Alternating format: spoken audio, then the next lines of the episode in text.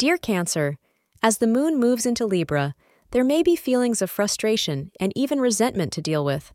However, you should be aware that you should not be distracted by minor details and that you should consider managing situations with maturity.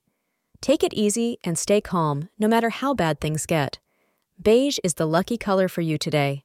The hour between 2 p.m. and 3 p.m. is regarded as lucky for you. Today, in the world of romance, you may be feeling slightly lonely. If you are single, then you are likely feeling like you may never find your soulmate.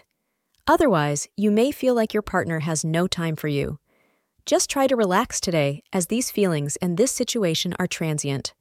They will both pass soon. Thank you for being part of today's horoscope forecast. Your feedback is important for us to improve and provide better insights. If you found our show helpful, please consider rating it. For an uninterrupted, ad free experience, simply click the link in the description. Your support helps us to continue creating valuable content. Thank you for being here and see you tomorrow.